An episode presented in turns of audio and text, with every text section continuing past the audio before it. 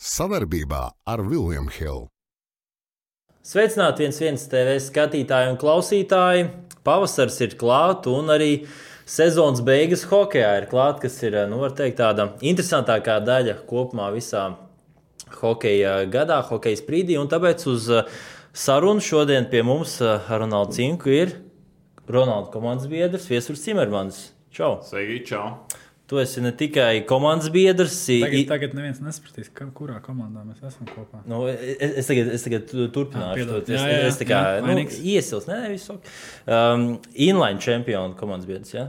Kā Arī mēs inline- arī vēl uh, amatieru hoķītī uzgriežam šur tur kopā, ja ir iespēja. Bet uh, mums jau daudz kur neļauj spēlēt kopā amatieru līgās, jo Pārāk labi. Ja? tad pārējiem nav interesanti. Bet uh, n- tas nebija galvenais, diemžēl, iemesls, kāpēc uh, uzaicinājām tevi. Bet tāpēc, ka tu esi komentētājs Latvijas virslīgas spēlēm. Šobrīd gan vienai spēlē, tikai, kā saka, Jālgava, uh, nu, Zemgala liepā. Jā, vienai sērijai tā, kur iet pa Latvijas televīziju. jā, jā. Un otru sēriju savukārt rāda Sports centrs TV. Un tu esi Un, arī. un, un man, mana māma, eh, tad, kad gāja eh, Olimpijādē, ja, tad tur viesturs runāja. Es tagad neatceros, ko tu kopā ar Oļegu. Ar Oļegu. Oļegu un, un viņi tagad klausās to spēli. spēli viņi tā, "A Viņi, a viņi, ir, viņi taču izklausās tā kā profesionāli komentētāji. ne tikai izklausās, bet arī ir. Nu, kaut kā sanāca, jā, kad uh, es laikam tieši arī Covid laikā, vai bija šī pirms man, man tā kā piedāvāja, un tad nu, jau sanāk jau kaut kādu laiku, sanāk komentēt, tad tā kā labi dzirdēt, ka izklausās profesionāli. Jā. Es bieži dzirdu pārmetumus, starp citu, es kaut kur arī lasīju. Ka, Ai, Cimermans jau tur pa zemgali, un, un, un ai, Cimermans jau tur pa Interešu Olimpu." konflikts, jā. Jā, jā, es, es, es kaut gan es faktiski zinu, ka es esmu patiesībā nu, par to otru komandu. Un, un tad, ja kādam liekas, ka es esmu pa zemgali, tad es to novērtēju kā tādu uh, labu novērtējumu. Bet, uh, komentā, ja iespējams, no komentāriem, nu, lasi pēc kādas spēles, ko Vairs, uh, nē, sākumā es arī skatījos spēles, tā kā mēģināju kaut kādu kļūdu labojumu, paskatīties, kas izklausās labi, kas izklausās slikti. Bet tagad, nē, tagad es vienkārši sapratu, ka uh, vislabāk uh, sanāk tad, kad tu gatavojies. Mm. Nu, kad tu tiešām uh, kaut ko palasi, kaut ko pameklē, kaut ko papēti, esi sagatavojies, tad arī vienmēr sanāk 90% gadījumos labāk. Tā kā tev nav bijis laika, un tu aizbrauc ar cerību, ka gan jau ka būs labi, nu, tad vienmēr ir bijis kaut kā. Kā, kā tu vērtē, kā tu vērtē, vai ir labi vai nav labi? Uh, nu man pašam liekas, ka es kaut kur kaut kādā brīdī būtu varējis kaut ko vairāk pastāstīt, vai kaut ko biežāk sajaukt, ja godīgi. Ļoti bieži arī kaut ko sajaukt. Es, piemēram, nesen sajaucu tos uh, Veinbergus Jālgavā. Izrādās, tur ir divas dažādas Veinbergu ģimenes, abi spēlēja Jālgavā, un tas tur sapatrojas. Tas izklausās diezgan. Bet es vienmēr cenšos izlabot, uh, kļūdu labojumu, uztaisīt nākamajā. Baigi forši ir komentēt šādā veidā pusfinālu, vienu sēriju visu laiku. Es jau tos džekus redzu biežāk kā ģimene. Gandrīz, vai Mēs tikai jau pēc ķiverēm, jau pēc cimdiem atpazīstam. Vairs nav jāskatās numuri, jāmēģina salasīt uzvārdu vai kas jau. jau. Es šodien arī atceros komentēt, kā HL arī. Ja tu nezini, nu, ja tu nezini tos cilvēkus, tad, tad, nu, tad ir grūti tad reāli jālasa uzvārds. Bet Jā. tu zini, tu jau pēc, pēc, pēc, pēc kustībām, Jā. pēc, Pēc lidojuma jau tur var pateikt. Pēc mājas jau saprotu, jā, tas, tas trīnieks tur droši vien tie aizsargi. Un... Bet, uh, pievēršoties vispār Latvijas uh, virslīgai, sanāk, tu arī esi spēlējis Latvijas virslīgā, tieši Zemgals komandā, un vēl joprojām esi Olimpu komandā. Tas ir vismaz regulārajā sezonā astoņi mači, tev bija arī viena rezultīva piespēle. Kas tur, kāpēc plēfos neesi? Uh, Nedēļu spēlēt. nu, jā, es, uh, tur vairāki mazi apstākļi, principā, bet uh, galu galā jā, tur sanāca, uh, ka tā pēdējā spēle, ko es tur tā aizvadīju, es, tā kā, es, uh, tas, tas galvenais droši vien bija uh, arī tre, no treneru puses saprotams, no maksas puses. Uh, es mēnesi izlaidu, es reāli visu februāri nodzīvojos pa mājām, jo man ir. Uh, Man ir bijis šī ar muguru, ka es sāku spēlēt uh, hokeju sešas reizes nedēļā, tad man agri vai vēl savalk muguru, un tad kaut kādā brīdī ir tā, ka es divas, trīs dienas no gultas izkāpt. Mm. Tad ir jāgaida kaut kādas nedēļas, kamēr man atlaiž. Un es gan baigi cītīgi vingroju un tā tālāk, bet tas uh, nepalīdzēja. Uh, es tāpatās man to muguru savilku. Es kaut kādu mēnesi nobumbulēju pa mājām. Un, uh, tas bija tieši tas mēnesis, kad Olimps uh, gāja katru dienu praktiski uz zāli. Nu, viņi tur mauca. Principā tagad to arī redz šajā plēsoņa sērijā. Tad, kad Mogo teica, ka viņi uzskata, ka viena no viņu tām uh, priekšrocībām ir tas, ka viņi ir fiziski ļoti gatavi, tad nedaudz smieklusi. Jo es zināju, kā Olimps strādā uh, trenižieros, iet uz zāli un nevis tur iet vienkārši tur. Pie spoguļa Instagram stāstījus taisīt, vai padzert kafiju un šitos proteīnu kokteļus. Bet uzjauc. reāli tur ir treneris ar pilno programmu, ar atpūšanās slodzēm, ar sadalītām slodzēm. Es kaut kādā, es uz pēdējo nedēļu gandrīz paspēju. Es biju starā, es biju Manā laikā tādas gatavošanās hokeja nebija.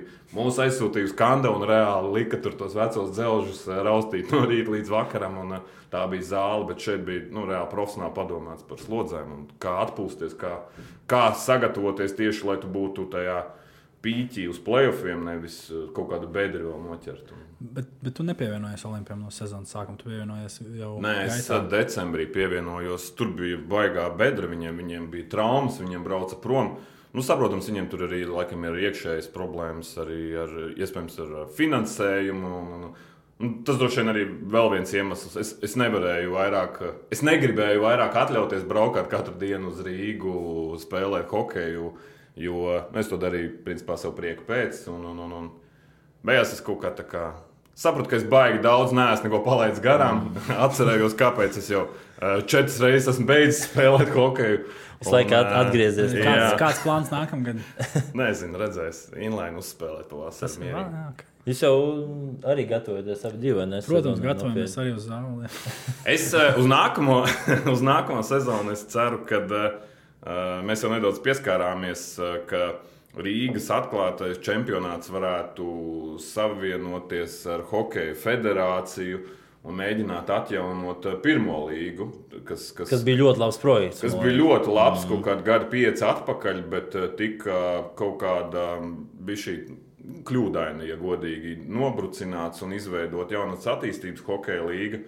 Un eh, ir cerība, ka nākamgad laikam viņi varētu atkal parādīties. Man ir tāda doma, ka mēs tur gan varētu salasīt komandu, jo beidzot tur varētu salīdzinot ar to pašu Rīgas atklāto čempionātu, izstrādāt jēdzīgu nolikumu, kur komandas saprot noteikumus, ar kādiem viņi var piedalīties un ar kādiem nevar. Un tas savukārt, salīdzinot ar virslīgu, neprasa tik milzīgus resursus gan finansiālā ziņā, gan laika ziņā. Tur var pietikt ar diviem, trim lediem nedēļā.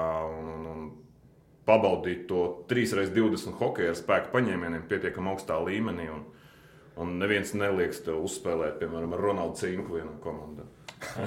Tu esi atvērts piedāvājumiem. Jā, brīnišķīgi iespēja ar mums spēlēt. Viņam jau vienīgi neļaus. Viņu jau, viņ, viņš ir. Man neļaus tagad. Tev jau nu, man ir kontrakts, jau sākā, tev jau tur ir mūža kontrakts. kontrakts. Tā vienīgā varētu būt problēma. Bet, bet es tā domāju, ka arī neesmu jau tagad sanāk divus kādus bijis virs, šis ir otrais vai trešais. Es tagad nevaru izrēķināt, bet nu nav svarīgi. Divi, trīs gadi nav bijis virs, virslīgā. Kas ir tas? Es domāju, ja es atgriežos, kas ir grūtākais atgriežoties? Um, man, man grūtākais personīgi bija laikam uh, galvai pārslēgties uz ātrumiem. Nu, tā kā bija jau baigi atradinājies no tā tempa. Un, uh, es sākumā, man vēl bija nu, pilna aizsarga maska. Es nu, amatieros sāku spēlēt ar pilnu aizsarga masku, jo nu, tur visādi gadās. Tur cilvēki nekontrolē, ko dara noja. Uh, tā drošāk, un, un es sapratu, ka man viņa tur tā ir pie tiem tempiem, man viņa nenormāli traucē. Man trūkst laika pacelt galvu, novērtēt situāciju. Man sanāca, ka es pirms spēles ar Daugopilu aizmirsu ķiveri inboxā. Uh, un, uh, jābrauc apkārt. Bet man, manai aizstāvībai Miķels aizmirst cimdus. un tā kā kaut kas brauca pakaļ. Uh, uz uh, halu, par cik Volvo. Paveicās, ka Miķels aizmirst citādi, tu biji. Volvo notika spēle. Uh, Robčiks pat apenko brauca pakaļ uz uh, inboxu, ķiverei, cimdiem un kaut ko vēl vajadzēja. Kaut kas vēl kaut ko bija aizmirsis, bet laikam ne no ekipējuma. Un, uh, bija jāatrod ķiveri, ko iziet iesildīšanās laikā. Man no, no Hanzas uh, žāvētavas iedeva ķiveri ar stikliņu. Es iesildīšanās laikā uzvilku ķiveri ar stikliņu. Sapratu, ka visas ar uh, pilno masku vairāk nespēlēšu. Tā var nevest nemaz. jā, jo, ja, ja piemēram, ar, ar reisti vajadzēja pierast kādus divus mēnešus, lai spēlētu, tad burtiski ar stikliņu es pieradu divās minūtēs atpakaļ. Un sapratu, ka nē, tā vairs nevar spēlēt. nu, tā pirmais ir stikliņš un uh, tie ātrumi. Ja, un... Nē, nē, nē, pats stikliņš, bet uh, tas, ka tā reste ierobežo, tomēr jūt, ka ierobežo redzēt laukumu un kā, pacelt galvu, novērtēt situāciju. Kaut vai kaut vai darboties ar kaut kādu perifēro redzi. Tev nav laika aizbraukt pēc rīpas, pacelt galvu, paskatīties, piedriblēt, iesākt spēlēt, piespēlēt. Principā tev ir jābrauc un jau jāredz laukums. Un tā maska reāli patiesībā traucē novērtēt to situāciju laukumā. Bet tas ir dēļ tā spēles tempa. Tā kā grūti bija pierast pie tā spēles tempa.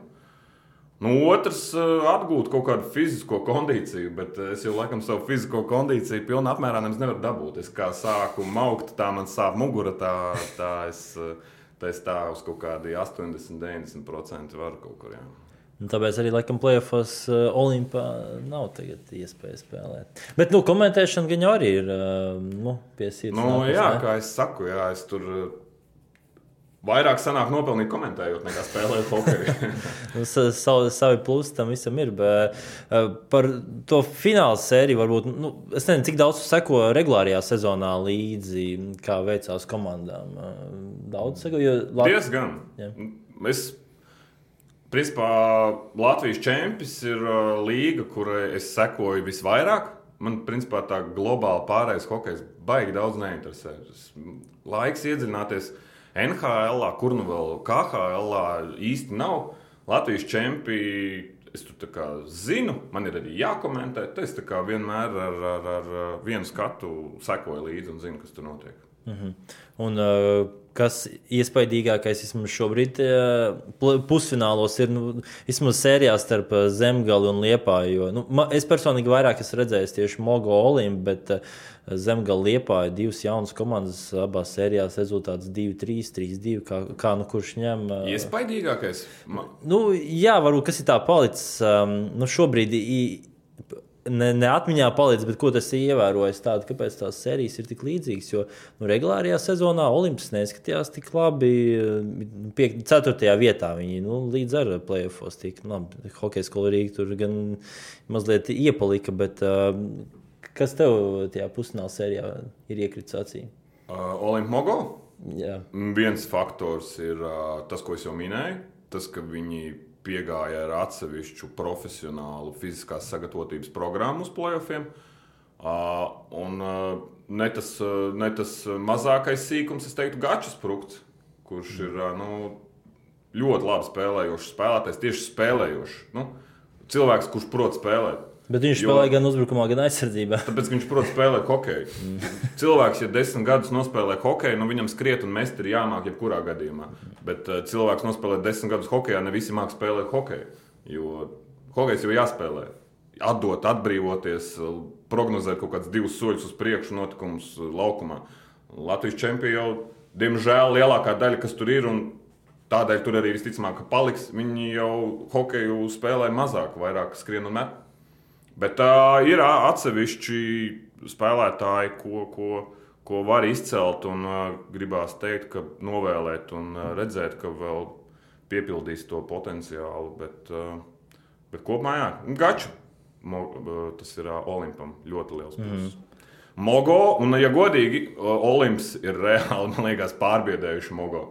Man liekas, tās, tās, tās pirmās spēles, kur viņi viņus vienkārši klapēja un, un, un, un, un daudzīja. Un, nu, arī pelnīti dabūja diskvalifikācijas, un noraidījumus un mazākumus, bet ilgtermiņā tas eh, viņiem tāpatās ir nostrādājis par labu. Es domāju, ka Mogo ir reāli zaudējuši uh, kaut kādā mērā pārliecību par saviem spēkiem un arī nedaudz jau baidās no Olimpijas.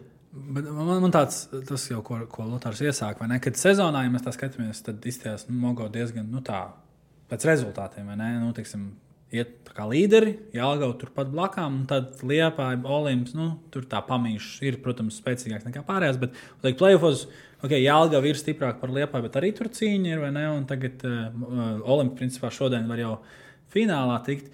Um, man, man tā vienmēr tā sajūta, vienmēr, kad es biju Mogo, es nezinu, varbūt man tāda sajūta bija visās komandās, kurās bija, ka, me, ka tās sezonas ir tā, ka neviens nedomā, kas notiks playoffs, nu, tā teikt, negatavojas plēsoņam. Visi domā, kā būtu tagad pirmajam sezonā. Kaut gan tas nevienam īstenībā neinteresē, kurš ir pirmajā sezonā jau svarīgi. Un, man liekas, tas, ko tu stāsti, tas, ko mm, Olimps arī teiksim, tā gatavošanās nopietnā fiziskā sagatavotība, tas, ka, ka tas droši vien arī ir ļoti liels svars tam un uh, tam šobrīd, kas notiek plēfos, tas tieši tā fiziskā sagatavotība.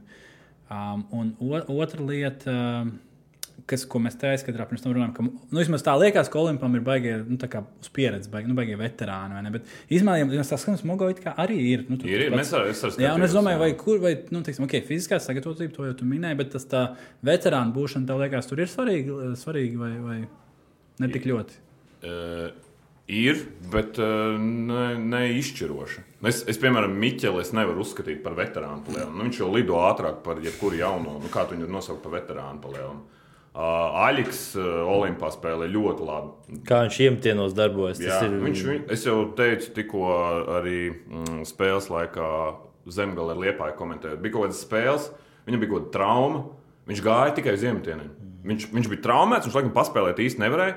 Eh, Tikko bija iemetiens, viņš izgāja laukumā, vinēja iemetienu, uzreiz noskrien nomainās un spēlē. Un tā viņš arī ļoti bieži arī spēlēs. Dara, kad ir kaut kāds svarīgais iemetiens, viņš iziet, viņš vinēja iemetienu. Bet arī ne tikai iemetiens, viņš arī nu, risina. Viņš arī spēlē hokeju, viņš met gols, viņš uh, saista mājiņu sienu kopā, saspēlē līdz zīmēm. Viņš, viņš ļoti labi spēlē. Maks tagad ir pievienojies. Likās, ka Maks uh, nu, būs par to gadu nespēlējot. Nu, Palielinājumā viņš spēlēja amatieros, bet uh, kaut kādā līmenī formu uzturēja. Likās, ka viņš nebūs tik labs, kā viņš reāli ir. Viņš uh, faktiski ir labs, viņš ielika uzvaras bulīti. Uh, viņš vēl pirms tam iemeta golu. Nu, viņš tur ir numur, num, numur viens, numur divi aizsargs gandrīz. Nu, es teiktu, tur numur viens ir Pauliņš uh, Svars. Kāds teiks, ka tu esi numur viens? es biju. nu, nē, nē. Uh, Pauliņš ir baigi labs un, un, un, un Maks, principā, atnākot uh, gadu gandrīz neko zin, nedarot, apmēram ir uzreiz otrais. Kā, nu. Nu, ātri var uzkāpt, bet uh, man gribas mazliet pieskarties, nu, nezinu, kā sauc Latvijas to treštoku vai uh, kā izsist pretinieku no sliedēm. Dzirdēts, ka um, pāris olimpiskā spēlētāji arī ik pa la- laikam, vismaz Zimboks halē, tur viesojās pie Mogo ģērbtu uz durvīm, tur uh, aprunājās vai arī vēl kādus uh, vārdus Mogo spēlētājiem. Kā jums ir bijis? Un vai šajā vismaz sērijā, kur Mogo olimpiskā spēlē, ka tomēr tur tā pieredze Olimpusē ir tik liela, ka gan laukumā, gan ārpus tā viņi var izsist uh, no ritma tos spēlētājus. Jums ir bijis kaut kāds, nezinu, treštoks vai ar uh, spēlētājiem, kad jūs nu, tā koncentrēti ejat to, lai izsist to jauno no sliedēm. Es personīgi nē, es, uh, man, tas nav mans lauciņš. Nezinu, kaut kad varbūt kādreiz dusmās galīgi, bet, uh, ja par konkrēti par Olimpu, es nezinu, kuru epizodu domā, tas ir pēdējā spēle, kas bija Nē. pēc piektās spēles. Tur esmu bijis kaut kāds uh, kašķis gaitaņos. Par, arī par kašķi, bet vienkārši, kad ir kaut kāda Kas man hokeja atstāstīja? Kaut kas man atstāstīja. Tur kaut kas kaut kam netīšām ar durvīm uzsitis, kaut kāda Jā, jā, kāda nu, nu, tur- tur tā lieta, tur ka- aizgāja. bet it kā nejauši. Mazas dzirkstelītes.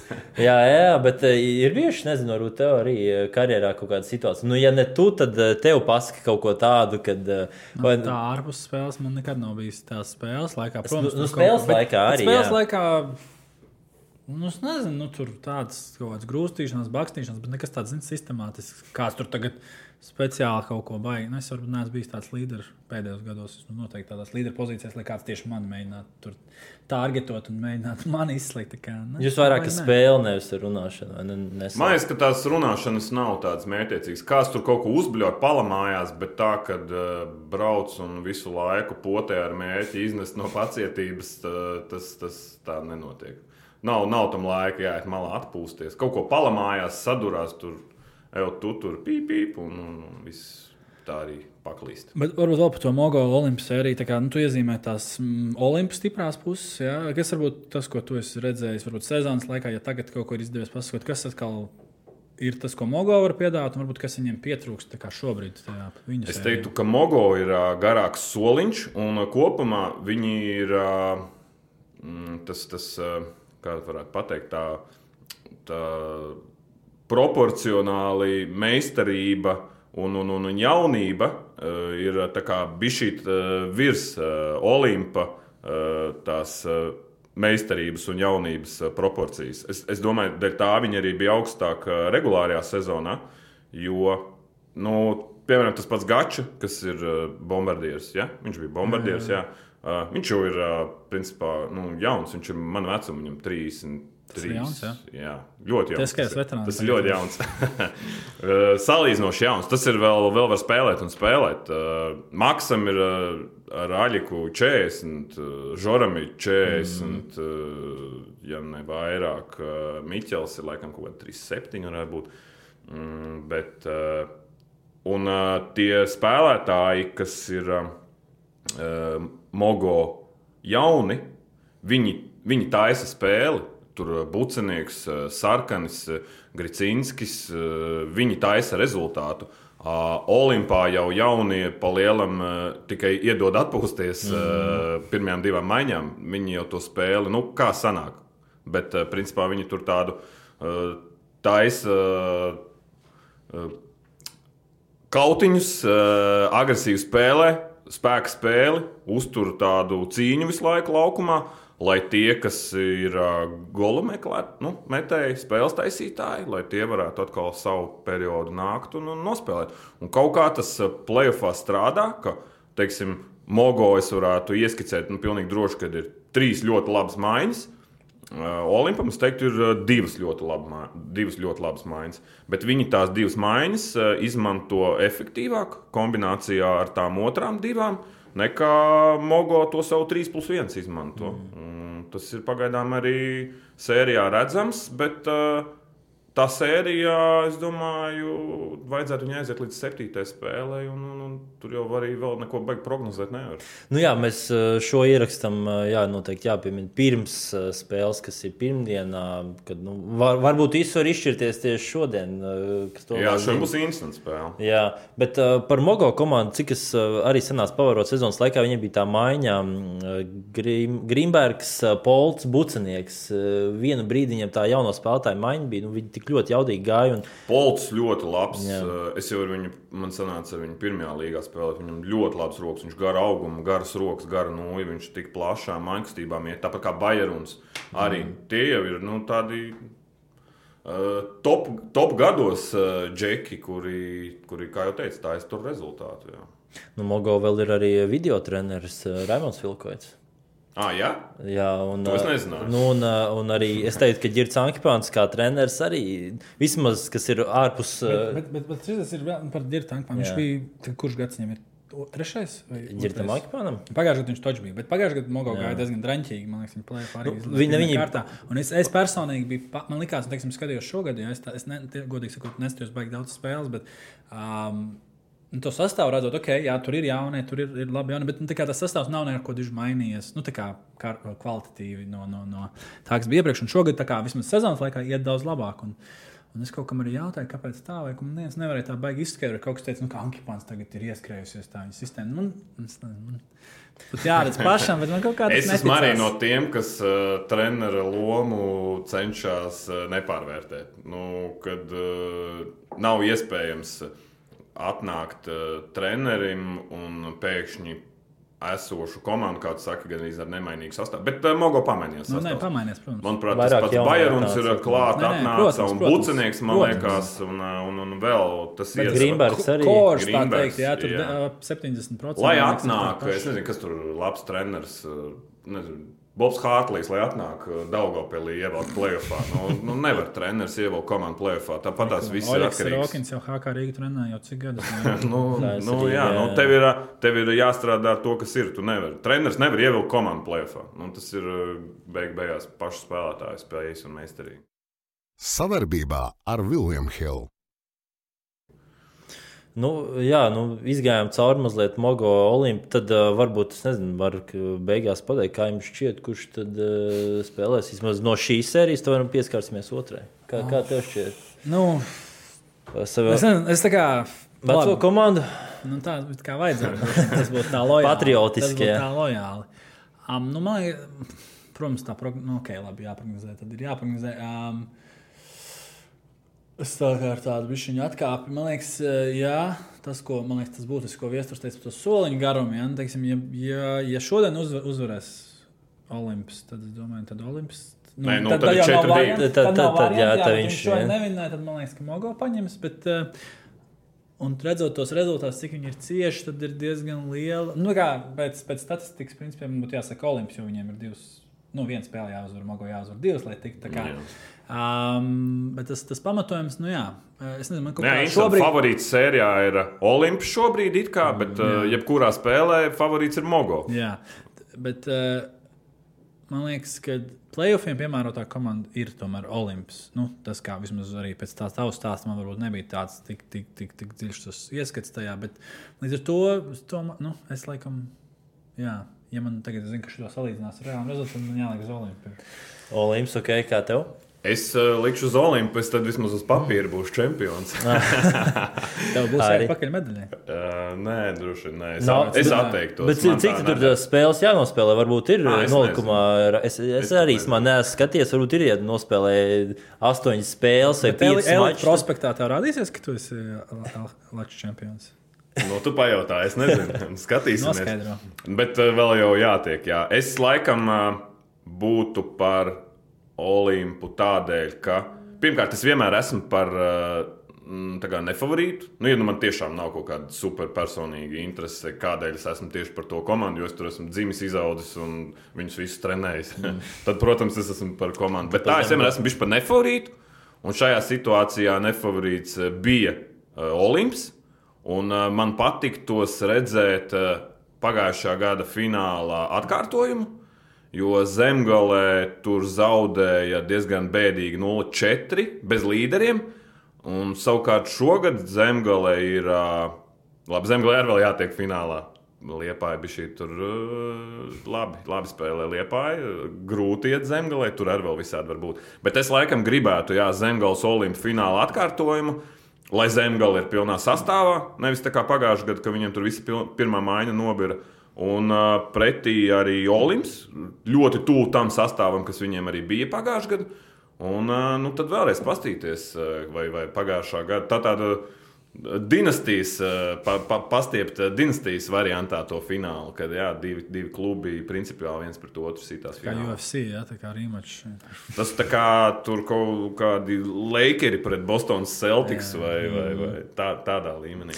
Nu, jā, jūs abi divi par Olimpu. Es uh, tomēr teikšu par Mogo. Man gribās septiņas spēles, un es varbūt ne tieši caur to hokeistisko prizmu, bet par uh, interesi par uh, pašu virslīgu. Jo skatoties tagad, cik ļoti daudz skatītāju nāk, uh, ierast uz fināliem ir ļoti daudz, bet tagad jau pusfināla mačos ir pilns tribīnas un uh, skatās. Nu, daudz jau tā līnija, kas mums tepat kaimiņos ir, uh, tā es domāju, ir aizmirsta. Un to vispār nav, nav pat interesi skatīties. Tad šobrīd tas Latvijas čempionāts, man liekas, to varētu arī izmantot. Un es ceru, ka būs septiņi mači uh, vismaz šajā pārī. Un es domāju, ka Mogo tiks tālāk. Nu, Man liekas, ka uh, cilvēki ir bijuši noilgojušies arī pandēmijas dēļ pēc uh, kaut kāda sporta klātienē un vispār pasākumiem kā tādiem. Otrkārt, jā, tas, ko tu teici, nav, uh, nav dināmo, kas uh, absorbē to lielāko daļu līdzekļu. Man cilvēki arī prasa, darbā man prasīja, kā, nu, ko, ko, ko, ko darīt, ko skatīties. Tagad es saku, aizēju uz virslīgas čempionu. Es arī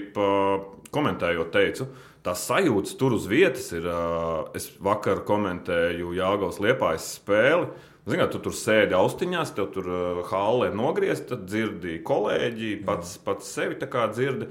Un tur tā trešais periods iet, grib paklausīties, kas hālē notiek. Noņem austiņas, tur tāda atmosfēra, Jelgavā? tur bungas, jumtu cilā augšā. Jāgavā? Jāgavā, Tur jā. jāgavā tā akustika tāda, ka tur Nu, Māziņa hālīte, Tur- zini, ka, bet tas ir tas mazo Protams, efekts. jā. Tu vari aiziet, nostāties eh, pie hālas un stāvi, te tev ir stikls, un tev te divi džeki slaktējās 20 cm Mm. no tevīm pie borta. Kur vēl tu vari lielajā hokeja kaut ko tādu piedzīvot? Tu aizēji nopērci NHL biļeti pa nezinu, diviem simtiem eiro un kaut kur cauri diviem logiem. kaut kur kaut ko varbūt redzi. Te tā sajūta ir pilnīgi cita. Iesaku, jebkuram aiziet, paskatīties. Un, un, un. Bet, kl- bet klātienē jau pat te- televizoru. Jā, jā, klātienē ir cits efekts, pilnīgi cits. Jā.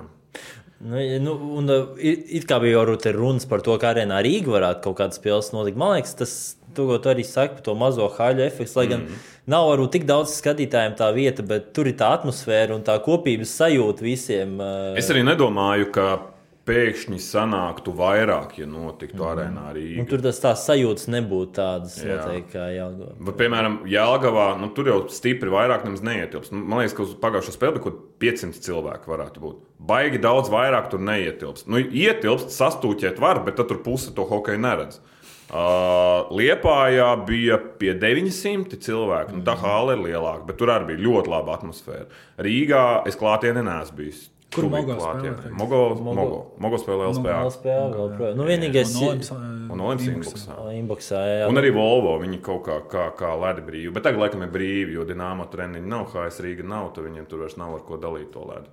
Nu, vienīgais Mogo halē, laikam, tas, ka tā otra puse ir bez skatītājiem. Tas Neizskatās varbūt to- labi, vai ne? Jā, nu tas vizuāli. Filmē arī no Jā, jā. tās puses, kur ir skatītāji, un tur otrā pusē ir Ja būtu no otras, siena, tad laikam jā. būtu vēl tā garš, jo, cik saprotu, nu, Spoguļsiena vai otrā pusē. uzlikt. Uzli- Uzlīmēt, plakātu. ar Jā, fejkos skatītājs.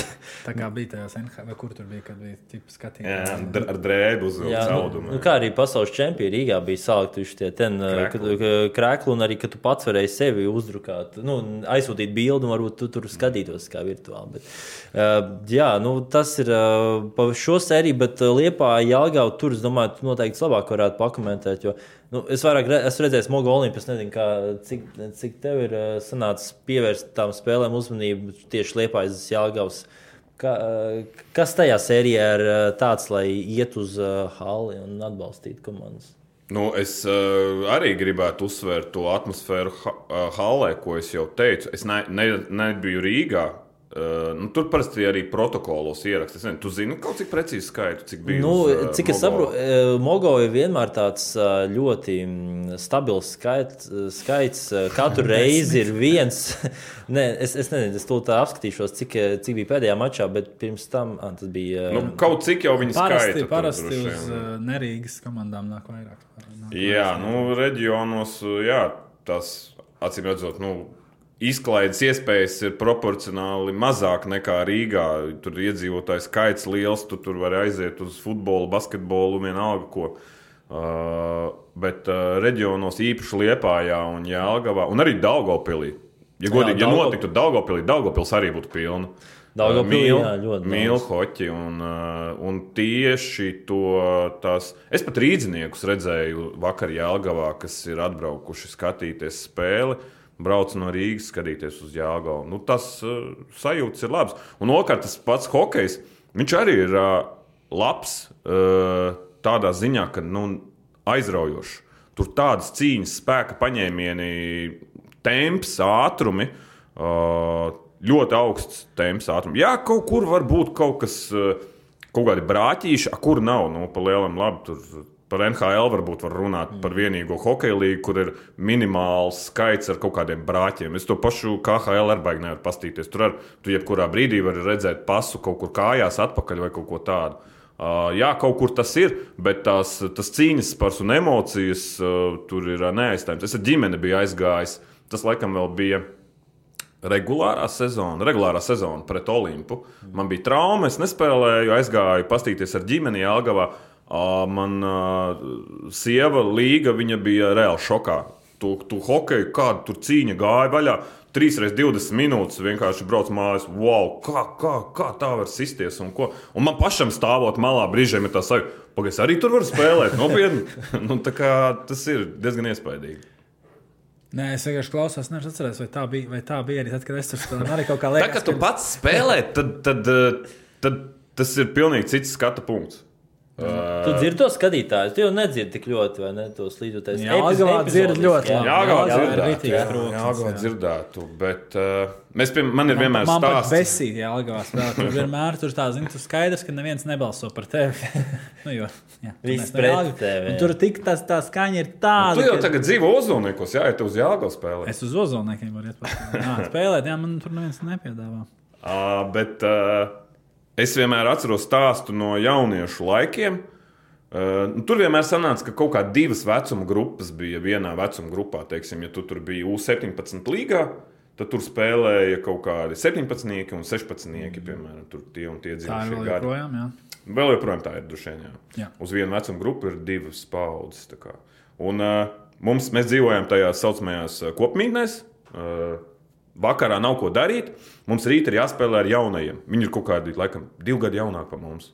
Iesim paskatīties, kā viņi izskatās. Nu, jo pēc ar uh, istabas biedru uh, aizējām, skatāmies, tie jaunie nereāli gāži. Tāds ātrums, tāds temps.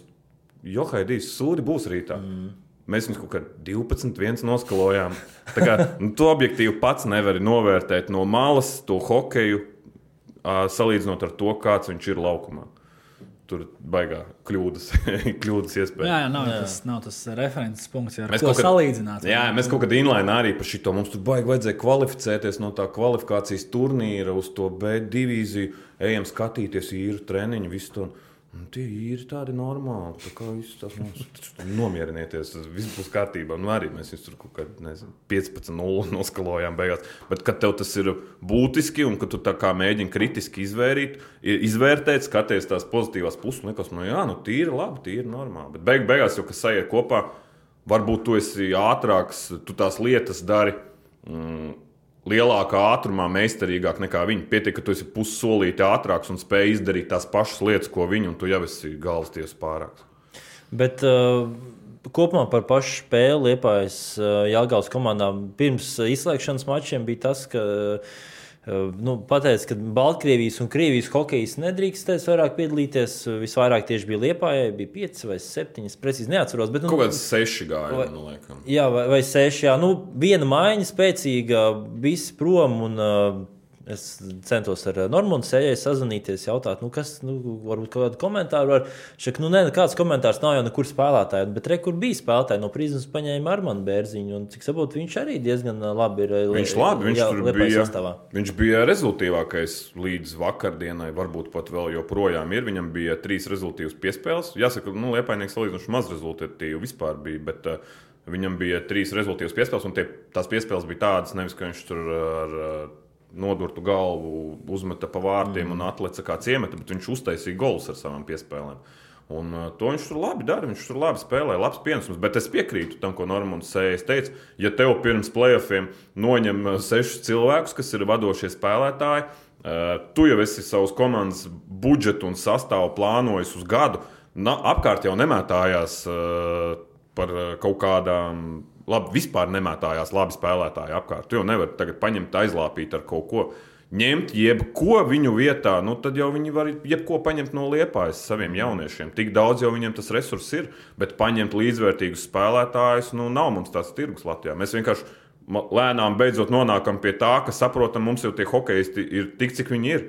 Ja mēs pat gribam to virslīgu pacelt, lai būtu arī vairāk komandas ar cerību, nu, ka nākamgad runā, mēs, man liekas, arī nākamgad atkal nonāksim pie tā, ka mēs jau varam uztaisīt arī desmit komandas, bet kas viņās spēlēs?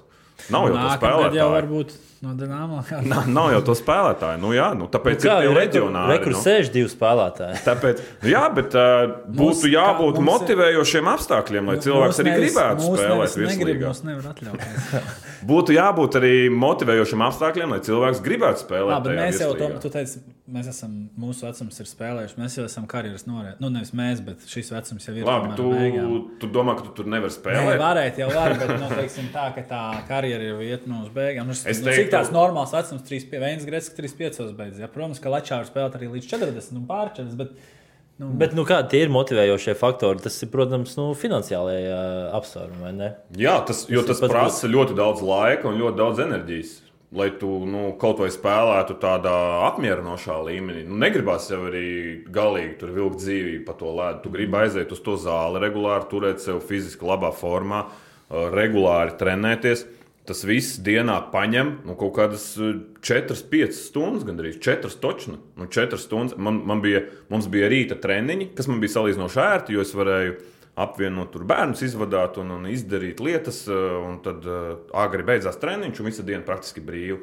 Un tas sākums bija tāds, ka uh, tu atbrauc mājās, pēc tam arī tu jau vairs neko nevari padarīt. Tev nav spēka. Tu nokrīti gultā un uh, dienas viņa vajag jā. divas, trīs stundas, lai, lai vakarā kaut ko varētu sākt darīt eh, liederīgu. Un, un pēc tam jau bija šī, ka ienāca tajā ritmā, tad es tur nopirku arī tur. Uh, uzturbagātinātājus, vitamīnus, atjaunojošos un tā tālāk. Un tad tu sāc justies, o, jā, nu, šodien jau vismaz, cilvēks, vismaz jā. nejūties beigts pēc treniņa, var aiziet kaut ko vēl padarīt. Tad, tad, kad es beidzu, tad mans režīms bija apmēram tāds, tās treniņa dienas, tas bija trīs treniņu nedēļā, tur pirmdiena. Jums jau kosmos, jums vispār būs septiņos no rīta. ne? 30 ledus līdz mm -hmm. 8, 30, 8, 45 ledus. Tad pat taisno uz darbu no treniņa. Tad tu visu dienu darbā, mājās. Nu, tad tur vakars kā vakars. vai ne? Spēļu dienās tu visu dienu no rīta līdz vakaram darbā, uzreiz pat taisno uz spēli. Nu, tā, un tad Tad ir tāds sajūta, ka tu to sezonas laiku, nu, tu esi tādā visu laiku skrējienā. Nā, nākamais kadrs, kad tu esi jau bērnu izlaidumā, ja, jau 18 gadu vecumā. Apmēram. Nu, jā, un Nē, tad- es saticis tas, tas, 18 tas, tad, nu, jā, nu, tad tev reāli ir, ja tu gribi tā pilnvērtīgi to hokeju spēlēt, tad tam, tam atbalstam ir jābūt tādam, lai tu reāli vari mest nost kaut kādu lielu daļu no saviem ikdienas. Nu, tā kā, nezinu, tur strādāt, tur puslodzi vai kaut ko tādu, ja ka tev nav jāstrādā no rīta līdz vakaram. Citādāk tas ir tāds, nu, tad nevar tā ieguldīties. Tad jau ir grūti, un jo vecāks tu paliec, jo tev vairāk vajag vai ne trenēties, lai, uztur, nu, lai noturētos. Grūtāk atjaunoties un tā Tieši tā. tālāk. Bet, uh, nezinu, nosaucot varbūt kaut kādu tādu Ciparus? Nu, ciparus aptuveni. uh, cik esat saņēmuši? Nē, bet, uh, nu, idejiski, kas, kas ir tā, jums šķiet tāda solīda summa, ko Latvijas čempionātā var saņemt spēlētājs, lai tu varētu apvienot ar darbu? Ir kaut kāda tāda nosaukuma, nu, es zinu, ka tur tā atšķirās tās summas, viena komanda var vairāk, mazāk, bet kā jums šķiet, kaut kādas ir Ne, tādas? tas jau droši vien arī pēc katra individuālās situācijas. Kādam ir ģimene, kāds dzīvo viens pats, kāds dzīvo jaunais vēl pie vecākiem. Katram jau tās vajadzības ir citādas. Vienam, vienam tūkstots ir maz, vienam tūkstots ir uh, ļoti daudz. Un, uh, Nu, tad tūkstots Man- būtu man- ok, man- jā, man nu liekas- es, es, jā, es, es droši vien būtu vērts pielāgoties. Mm. Man, man liekas, tas ļoti, teiksim, nu, par mums domājot, mums ir bijusi cita situācija. Mēs jau vairs nekur neplānojam. To, to arī parasti tās komandas rēķinās. un Viņas tev jāpierunā spēlēt. Viņi saprot, ka tu nekur nebrauc. Bet, teiksim, nu, tādi visādi jaunie spēlētāji. Un, Un tā teikt, nu, tādi, kas vēl kaut ko grib hokeja sasniegt nākotnē, ja, tad vienmēr tā konkurence ir ar tām komandām, kas nu, ārpus citām valstīm. Tad tev jādomā, ko maksā tur. Vai, ne? un, vai tas ir tā, nu, teiksim, tev jāpiedāvā pietiekami liela summa, lai tam cilvēkam nebūtu motivācija braukt prom. Viņš var palikt tepat mājās. Protams, tas līmenis arī jānodrošina, lai to arī uzturētu sev tādā, eh, tā teikt, kā to sauc, konkurētspējīgā formā. Ja tu gribēsi aizbraukt, tad tu aizbrauks vai ne, ka tur pilnīgi. Jā, tā summa, nu, tūkstotis, tas ir tāds, man liekas, tāds tuvu minimum, nu, jā, tādam zelta minimumam. Nu, tas, ir tas, tas ir tas, ka tu, lai tu varētu apvienot vēl ar Jā, jā, protams, ko. protams. Jā. Jā. Nu, varbūt un jaunajam kādam, lai viņš, Jā. lai viņš, lai viņš varētu, teiksim, pilnvērtīgi. Teiksim, tas, man liekas, ir tāds jaunajam, tas ir tāds labs summa, ko uzturēt sevi tādā, nu, tā kā tādu bāzi, lai tu varētu papildus to trenēties, pilnveidoties, vai ne? Un ka tev nav arī jāmeklē kaut kāds darbs, lai tu tagad, lai tu reāli vari arī tur, nezinu, papildus treniņu vai vēl kaut ko, nu, ja tu gribi kaut ko sasniegt. Bet uh, par pašu sēriju, tad uh, noslēdzot uh, liepājas un uh, Bet, bet, zemgājas. bet, bet to gribēju, kā, kā, kā tur vispār izstāsta tas hoķis, kas tur izstāsta? Nu, teiksim, pēc spēles rezultātus mēs redzam, vai ne? Tur sērijā. Zemgala liepāja? Jā. Jā. Mm, nu, es jau arī translācijā slavēju nu, Bērziņš jaunais, Aigaram Brečka, mm -hmm. vārdsargs. Nu, viņš tur, cik viņam tagad pēdējā spēlē bija, viens gols no 45 metieniem. Jā. Nav tā, ka viņš eh, tur eh, ķer no perimetra mm. taurinīšus. Tur ir tāda, ka viņam no ūsām liek, pieliek nu, gola momentus vēl kā ārā. Nu, viņš, viņš baigi labi izstāsta. Un 18 gadu džekam. Pagājušajā gadā vēl sastāvā plēlām netika. Šogad vispār tikai nostiprinājās. Nu, viņš ļoti labi izskatās, bet eh, zemgālē kopumā tie momenti ir vairāk, bet uh, nerealizē. Un uh, liepāja, liepāja gan arī nerealizē, bet uh, nu, kaut, kā, kaut kā tur diezgan līdzīgi. Tur kā bija gaidāms, ka zemgale būs tā kā zemgale tur pastiprinājās, liepāja tur atkal noplicināja. Nu, likās, tur būs viss skaidrs tajā sērijā, bet uh, nav. nav. Liepāja laba atdeva, viņi tur motivēti cīnās. Viņi pēdējā spēlē viņi jau, jau mauca tā kā Olimpas stilā. Jau. Tur tos jāgalniekus jau, jau nu, diezgan Klapēja. brutāli jau klapēja. Viņus arī baigi daudz sēdināja. Viņi kaut kādus uh, 8 minūtes nospēlēja mazākumā, trešajā periodā. Un tas vēl bija, ka viņiem vēl piedeva vēl kaut kādas divas, trīs noraidījumus uz tā rēķina, ka nu, apmēram mēs jau tik daudz esam iedevuši, ka, nu, ja dos vēl vairāk, sāks izskatīties reāli nepieklājīgi. Bet tas situācijas bija tādas, ka nu, viņi bija tevi pelnījuši vēl dabūt. Bet viņi izturēja tos mazākumus, aizvilka līdz papildu laikam un tur aizveda vēl, vēl uz uh, liepāju vēl vienu spēli. Un, uh, kā izskatās uh, liepājā, tad būs zemgala uzvarēs vai, vai liepāja? Kā... Uz ko- Liepājā? Nu, liepājā, jā, vai visā sērijā kopumā. Tur tāds interesants paradoks. Mājās pagaidām mājnieki ir tikai vienu reizi uzvarējuši. Mm. Zemgale vienu spēli mājās ir uzvarējuši. Visas pārējās spēles laiku viesi uzvar. Divreiz, divreiz Liepā ir uzvarējusi Zemgalē, eh, Jālgavā, un eh, Jālgava divas reizes uzvarēja Liepājā. Un eh, tikai jā, vienreiz Jālgavnieku mājās uzvarēja. Nu, tad Jālgava, jā. Uh, sērijā? Mm -hmm. Nu, Jā, ja spēlētu līdz desmit spēlēm, līdz desmit uzvarām, tad točs ne Jālgava. Bet eh, tā kā ir eh, vairs tikai divas spēles, maksimums atlikušas, tur viss kaut kas var vēl iegriezties. Bet nu, tā objektīvi būtu jāsaka Jālgava. Nu, mm. Būtu tā kā nu, liepainiekam jābūt, lai teiktu, ka liepāja. tā kā tu dzirdēji, ka nu, jūs jau esat no Jālgavas novadā, tagad jau jā, tā kā daudz variantu nav. Bet, uh, man liekas, arī nu, jā, sezonas laikā jā, mēs jau saprotam, ka tas nav tas pats, kas playoff. Bet, uh, tas sastāv, nu, tur ir bijis jaudīgāks tas sastāvs, tomēr, un tā meistarība tur ir vairāk. Bet, uh, nu, jā, es arī par Jālgavu vismaz, uh, vismaz šajā sērijā. Nu, es arī par Jāgaunu, kaut arī tāpēc, kāda tur ir atmosfēra. Bet arī Lietpājā ir ļoti arī labi. Liepājā, labi. Nu, Reķiņā Lietpājā vēl gan divreiz vairāk cilvēku nāk uz to hoķi. Tā kā... Gan īstenībā jābrauc arī uz Lietpāju klātienē skatīties.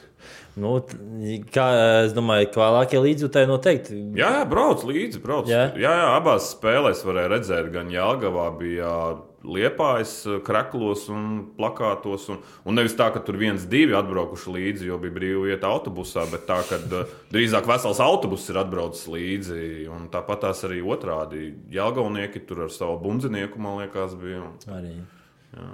Bet uh, iepriekšējos gados atminos, ka daudz ir um, runāts par uh, tiesāšanu, kad nu, kaut kāda spēka paņēmiena tur ne tā nosilpt. Kā šogad ir uh, kopumā ar tiesāšanas līmeni, ņemot vērā, ka Edvards Odiņš ir Andris Ansons. Nu, tāda, var, te, var teikt, vislabākais šobrīd arī ir uh, tiesnešu gvardē.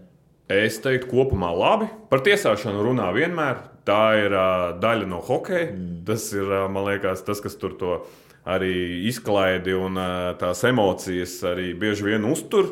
Jo nu, kaut vai tie paši dīvaini eksperti, vai ne? Viņi visi zina, kā ir, kā ir pareizi jātiesā, kā ir pareizi jāspēlē un kā ir pareizi jākomentē. Bet, bet kopumā tiesā labi. Tādas uh, izteiktas kaut kādas rupjas kļūdas, kas būtu mainījis spēles gaitu, būtiski uh, Es neesmu redzējis, ir bijuši baigi daudz video atkārtojumu skatīšanās tieši tajā Liepājas zemgājas mm. sērijā. Tur vienā spēlē kaut kāds, nu, nezinu, no trīs točņu četras reizes skatījās, gāja video atkārtojums. Un nevis tā, ka tur kaut kāds tur simboliski tur ieslēdz uzreiz un konstatē, ka viss, bet tā, ka 5, 7 minūtes stāv skatās un nevar saprast, reāli, kur tā ripa pazudus. Tur bija neieskaitīta gola laikam atcēla tos gols. Un tie lēmumi beigās bija labi un pareizi. Un, un arī sākumā tiesneši, starp citu, viņi uzreiz parāda, ka nav. Komanda it kā svin, ka ir. Tiesneši rāda, ka nav. Bet ieskatīties, mm. nu, tad skatās, kalkulē, un beigās arī video redzams, ka nav. Kā, nu, tas arī kaut kādā veidā raksturo to tiesnešu darbu, ka viņi nevis labo kļūdas ar saviem video atkārtojumiem, bet principā apstiprina savus lēmumus. Vienīgais vajadzētu vēl papildus, ka var skatīt, ja šie coaches challenge būtu arī ah. Latvijas čempionātā. Nav Latvijas čempions. Ja? Cik saprotu, Prasīt nav. Nevar, ja? nu, tu nevari paprasīt, piemēram, par uh, aizmugures stāvokli. Es uh -huh, nezinu, kā uh -huh. ir pa, pa gūtiem vārtiem, tik sīki, smagi, bet nu, gan jau ar nākamajiem gadiem arī tas ienāks. Nu, tur bija jāpiestrādā pie apatūras, lai viņi varētu nu, izvērtēt. Jo, nu, lai tu varētu izvērtēt tās zonas, tā jau nedara mm. vienkārši kā kāds filmē. Jābūt, jā. ir Pagaidām ir tikai tās. Kameras, kas ir uz vārtiem. Kameras, nu, un arī tā tās jau salīdzinoši nesen tikai ieviesa, uzlika par obligātām prasībām, ka tajās hallēs, kurās spēlē, tur jābūt. Atpakaļ bija kaut kā mums arī tur plēfos, kaut ko pirmā spēle mūsu mājās. Mēs tur vai mums iemet, kur laikam nebija it kā gols, bet eh, nebija kameras. Nebija.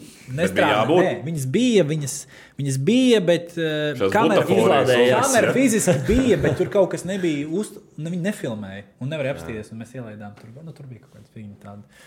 Tā kā jā, tā kā jā nu, attīstījies, ir, bet uh, nu, tad, ņemot vērā to um, katram savu pāri finālā, kas tad uh, būs pacels to kausu beigās? Kausu vispār ļoti smags esot. Vismaz, Jā. kad pirmajā tad, gadā, ka... ka, Mogo, ka jūs uzvarējāt, ja? tad uh, tur mākslinieks pāris jaunie, tur nu knapi viņu tur bija. Kaut kur arī nometa. Logins tur gan ir nokritis. Kaut kur jau arī nometa, man liekas, to kausu es esmu dzirdējis, kaut kam arī nokrita. Ne, to es ne, nu, mums nenokrīt. Bet jā, ir tā, ka tur bišķi ir jāpiedomā. Jābūt tādai labai tehnikai, ir raušanas. Tu nevari vienkārši tā hops un tad uz aizmuguri. Ja? tad tu tā uz aizmuguri ar visu. Ar muguru nevar, ja taisnība Jā, mugura, jā, tā kā jā, pie jā. stieņa, ka pieeja. Tur Nu, pie, diezgan nopietni jāpiedomā. Tur galvenais viss skatās, kā. Nu, labi. tur kaut kāds rokturs vēl vajag sānā. Šitos tos kā tos magnētus kaut kādus kopīgi. Jā, pielikt klāt. Ja. Bet uh, kuram, kurš tad cels tu beigās to kaustu to smago? Savarbībā ar Vilnius Hilu. Nu, Tāds, Es nezinu, šis nebūs vispār nu, nekādā analīzē, baigi balstīts. Nu, man kaut kā vairāk par Jālgavu šo, šoreiz, šoreiz, šoreiz, šoreiz liekas. Jo, nu, tas, es kā atgriežos pie tā soliņa garam, nu, ka Mogo, vai nevis Mogo, bet Olimps. jā. Olimpam neizvilks līdz, līdz finālam, varbūt tik daudz enerģijas. Tomēr arī tie gadi. Jā, tur ir vairāk tādu veterānu spēlētāju, kas, jā, es piekrītu, nu, ka viņi var tā jaudīgi tur no, nu, nospēlēt to pirmo sēriju, bet būs labi izlikušies tagad pret Mogo. Tā kā es par Jālgavu. Jā, gau. Man jau mans jaunais novada piedarība ir jāatbalsta. Es, es baidos reāli prognozēt. Es, es neņemu tos prognozēt. Es, Bet tad tā nav varianta. Tev ir jāpamēģina. tie ir obligāti Jā, Nav jāprognozē. variantu. jā. jā. Uh, Bez tam mēs iztirzāsim un apsmiesim tevi, ja Jā. tu kļūdīsies. es teiktu, Komentāros rakstīsim sporta centrā. ka ja vinnēs uh, Olimps pusfināla sērijā, tad viņi varētu vinnēt arī finālā. Bet, ja vinnēs Mogo tajā pusfināla sērijā, tad atkal liekas, ka vajadzētu vinnēt Jēlgavai. Ja Jēlgava vinnēs Liepāju, nu, tur normāls kāzus, principā, beig daudz mainīgie jārēķina. Jo maz, nu, grūti prognozēt arī šīs pusfināla sērijas. Un ja Ne- vinnēs nerunājot par Liepāju? finālu.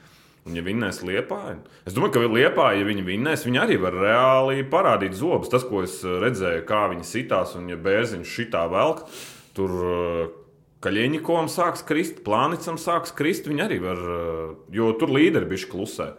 Tie, kas bija rezultāti, labi, ka Ļeņķis tagad beigās pievienojās. Viņš vakar ielika uzvaras golu. Nu, tā kā jau kaut kāda. Viņš pozitīva. racīms ir. Nē, nu, tas jau Intervijā. normāli hokeja. es arī atceros tajā pašā KHL, bet tas jau bija kaut kad sen, kad, kad kaut kāds arī viens no tiem grandiem, kaut kāds no skāģeks viņam uh, starp periodiem prasa, nu, kā tu tur guvi vārds. un ko viņš Neko man tur normāli iedeva piespēles, jo tur acis ciet, galva nolaista, mauc pa vārtiem un trāpīja tālajā devītniekā. Bet Hokejā, nu, ja godīgi, tā jau arī ir. Tur jau nav laika baigi pieņemt, sāk štukot. Tā, kurā malā es Kurā stūrī metīšu, nelikt? Jā, Jā, nu, vārds raksts bišķi pa kreisi ir novērzies, tur ir mazliet brīvs tā, bet varbūt tomēr tajā stūrī, nē, Pa tur 80. viņam šā lāven jau ceļā. Pa 80% viss notiek tur tādā autopilotā. To, ko tu esi instinktīvi 10, 20 vai 30, kā nu kurš gadus darījis. Nu, tad Olimps beigās. Ja? Nē, es jau teicu, mainīgi, ja tur uh, atkarīgs no tā, kurš uzvar pusfinālu. Nu, jā, nu es laikam teikšu, ka Mogo man, man tā šķiet, ka Mogo varētu uzvarēt. Viņiem visas līnijas ir diezgan garas, uh, Lai gan gribētos arī Jālgavai, jo Jālgava pagājušajā gadā. Vilkoits ir video. Jā, video treneris, bet Jālgavai pagājušajā gadā viņiem tik labi gāja, un tajos plēfos līderi izkrita un mazliet pat, nu, žēl viņas palika. Nu, tik viegli sanāca atdot to sēriju finālā, vismaz to Olimpu komandu. Arī. Bet es vairāk tomēr teiktu par, uh, par Mogo. Uh, Bet mazliet, mazliet ārpus uh, virslīgas, kā jums šķiet, um, līdz ar nu, to visu uh, Rīgas nāmo projektu, ka viņš izjūg, tagad būs interese, vajadzētu būt lielākai interesē Latvijas čempionātā. Bet uh, vismaz, nu, vismaz no manas pieredzes, uh, kad Svalmērā spēlēja pirmajā līgā, saprot, bija tās Latvijas kausa. Jūs arī atceraties. Jā.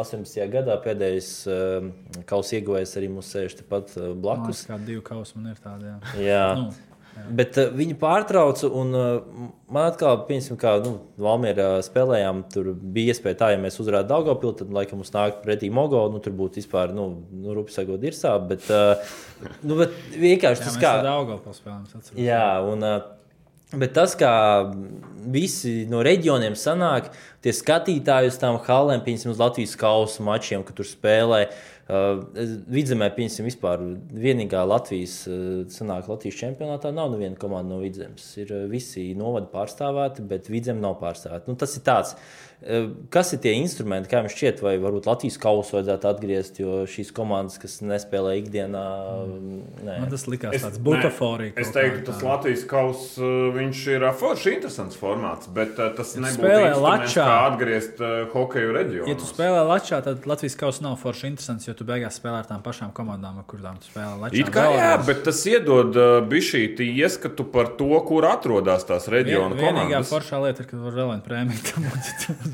Bet par Daugopili vai jums gāja tik ļoti pārliecinoši? Man Man liekas, liekas, ka mēs pat zaudējām vienu spēli. jā, nu, Nu, tur Bet tā tas bija lieta. daudz, bet tas bija nu, tā, mēs apmēram tur vinējām. Es, es esmu to spēlējis, starp citu, nebija.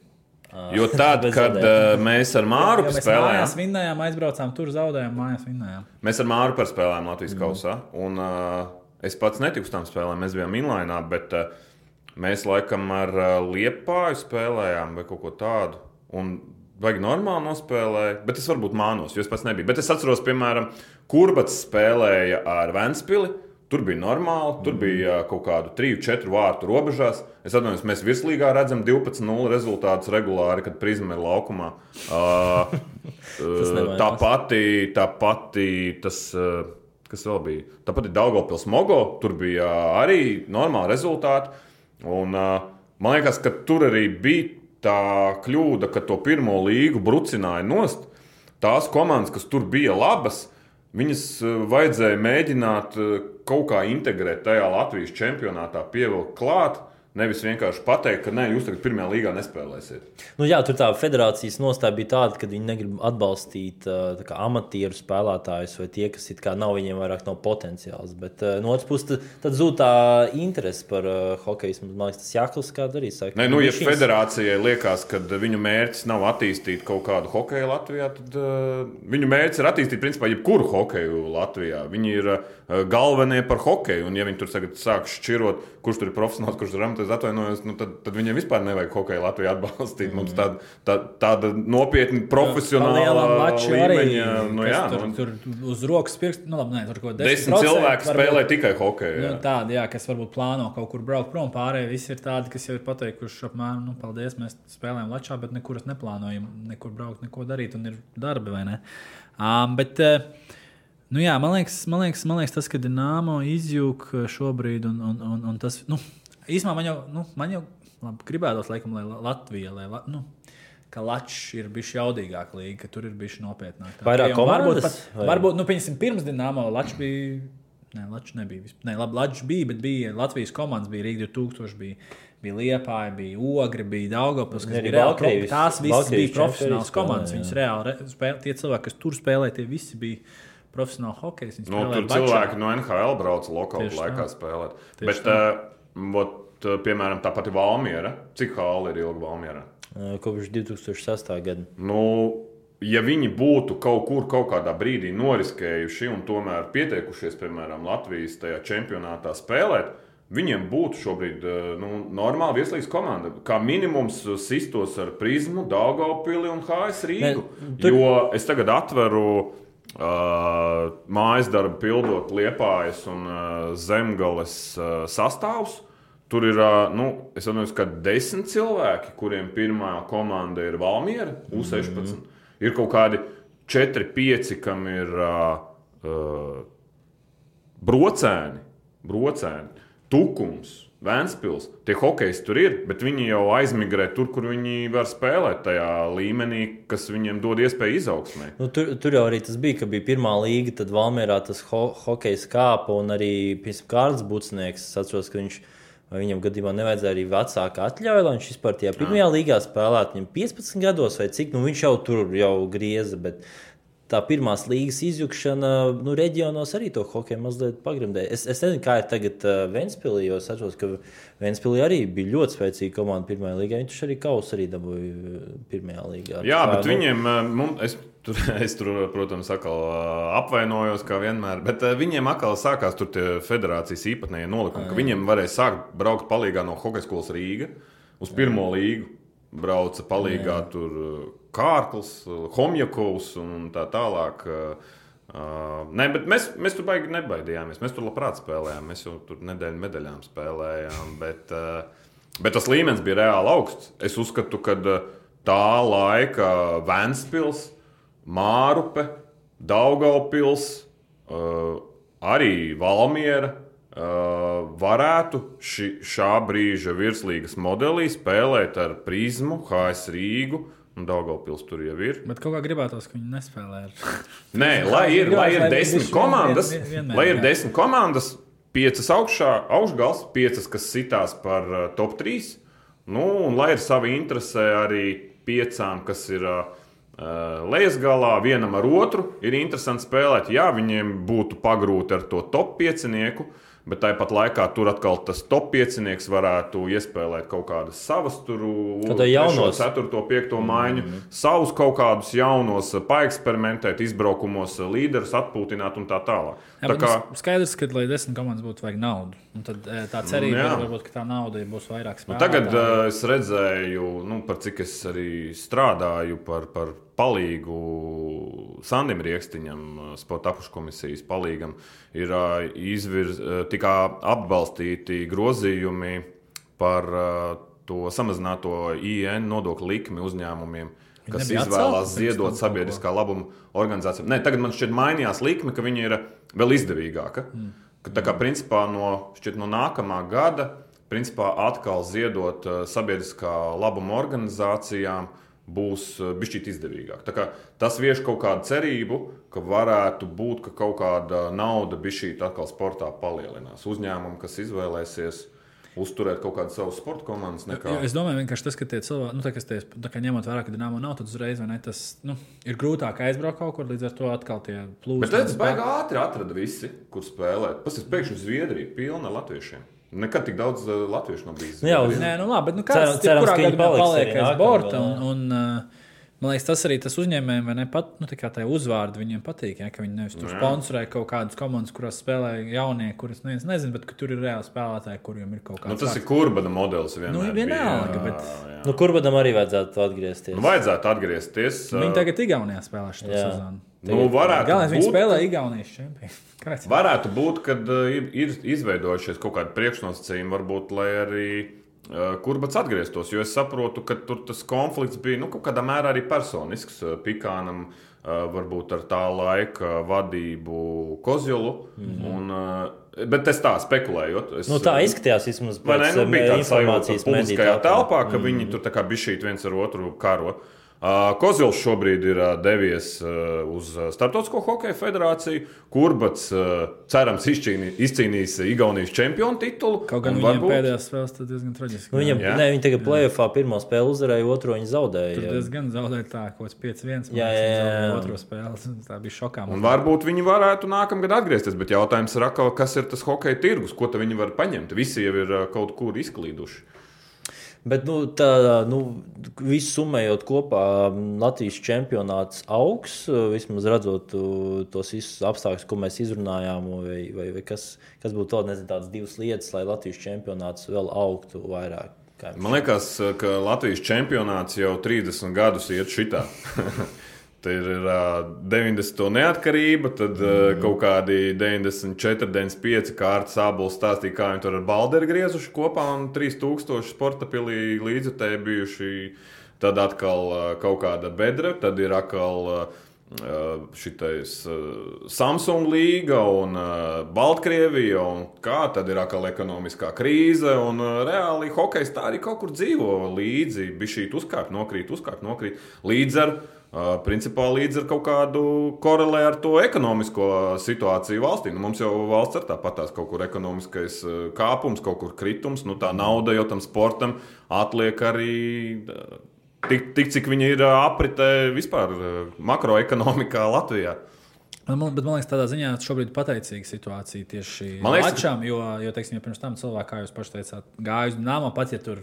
Nu, pat, ja, pat ja tur bija briesmīgi, tāpat nu, kāds Nu, sekoja vairāk, seko. jā. Zinu, vienā brīdī jau biļetes tā kā, nu, Jā, ņemiet, jā, nāciet. jā, bet cilvēki- Ja vienu brīdi likās, ārprāt, cik dārgi, ārprāt, cik dārgi, un tad vienā brīdī to viņi vienkārši met Jā, pakaļ. bet tur bija kaut kāds baseline, ja tur bija 3000 cilvēku. Tas bija nu, Par to, cik slikti neiet, tur bija 3000 cilvēku apmēram. Nu, tie ir tie īstie fani. Nē, nu tie ir tie cilvēki, kam nav ko darīt tajā vakarā, bet viņi tur Nē, bija. tas, ir tas, teici, tas ir tas, ko tu teici. Nu, ko darīt? Pirms tam bija skaidrs, ko darīt. Nu, labi, aiziesim uz dīnāmu, pasēdēt, paēdēsim hotdogus frī un nu, vismaz pavadīsim laiku. Hokejs būs, bet tagad tev nav tas dīnāmo, tagad tev ir ko darīt.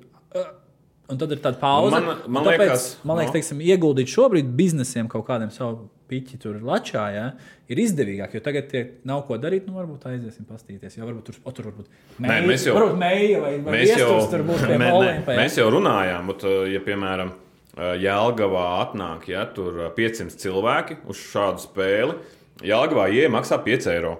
Labi, tur 100 ir sports skolas, bērni Man un kaut kas besīk, ka lačā jāmaksā, bet nu labi. tāds. Nu, labi, labi. Uh, Visu, visās komandās, stāsts, cits stāsts bet visās, ir, uh, man liekas, ka nav. Mogo Olimps ir jāmaksā. Agrāk. Es, nu, man liekas, vai Mogo nebija. Liepa, liep, liepā jā, biji bez kārtas savu izvēles. Un...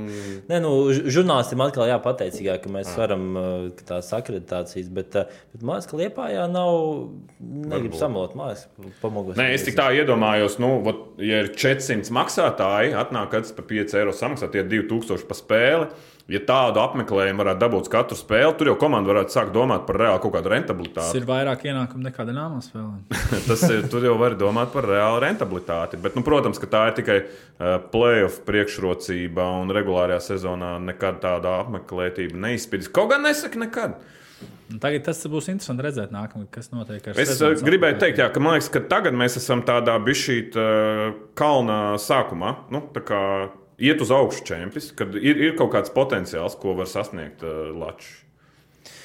Nu jā, nu cerams, ka uh, tas potenciāls Tas, arī kas vēl būtu jādara, tas, ko tu teici, vai ne? Vai, kas notiek ar eh, LHF Twitter, Twitter kontu? Jā, jā, es tieši arī eh, tagad iegāju vēlreiz. eh, Nu, Latvijas Hokeja federācijai jā, nu, daudzi teiks par to, ka viens tas, ka arī noteikti pašiem mēdījiem, kas ir strādājuši, ka mēs varbūt neesam tik pievērsuši tik lielu uzmanību tam Latvijas čempionātam, ka tas Dienāmo vienmēr arī gājis pa priekšu.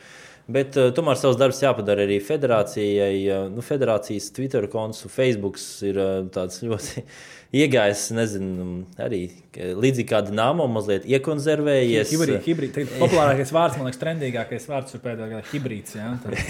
Hibrīd modā.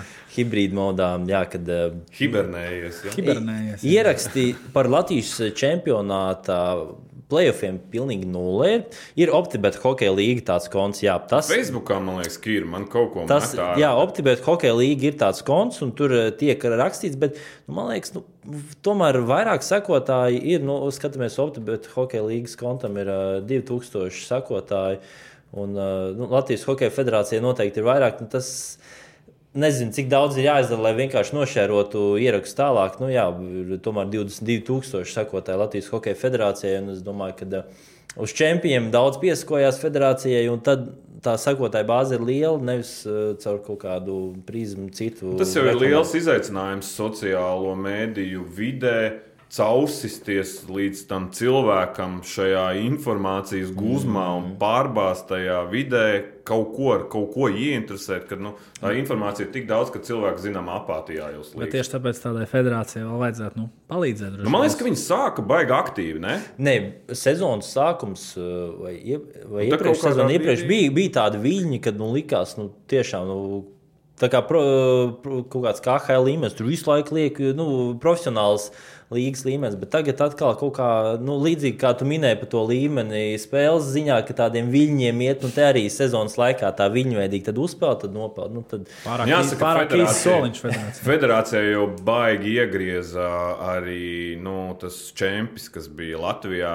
Viņi bija plānojuši, ka viss būs baigi labi. Mm. Uh, nopelnīs, būs resursi un nu, tik varēs. Viss jau kaut kādā mērā arī maksā.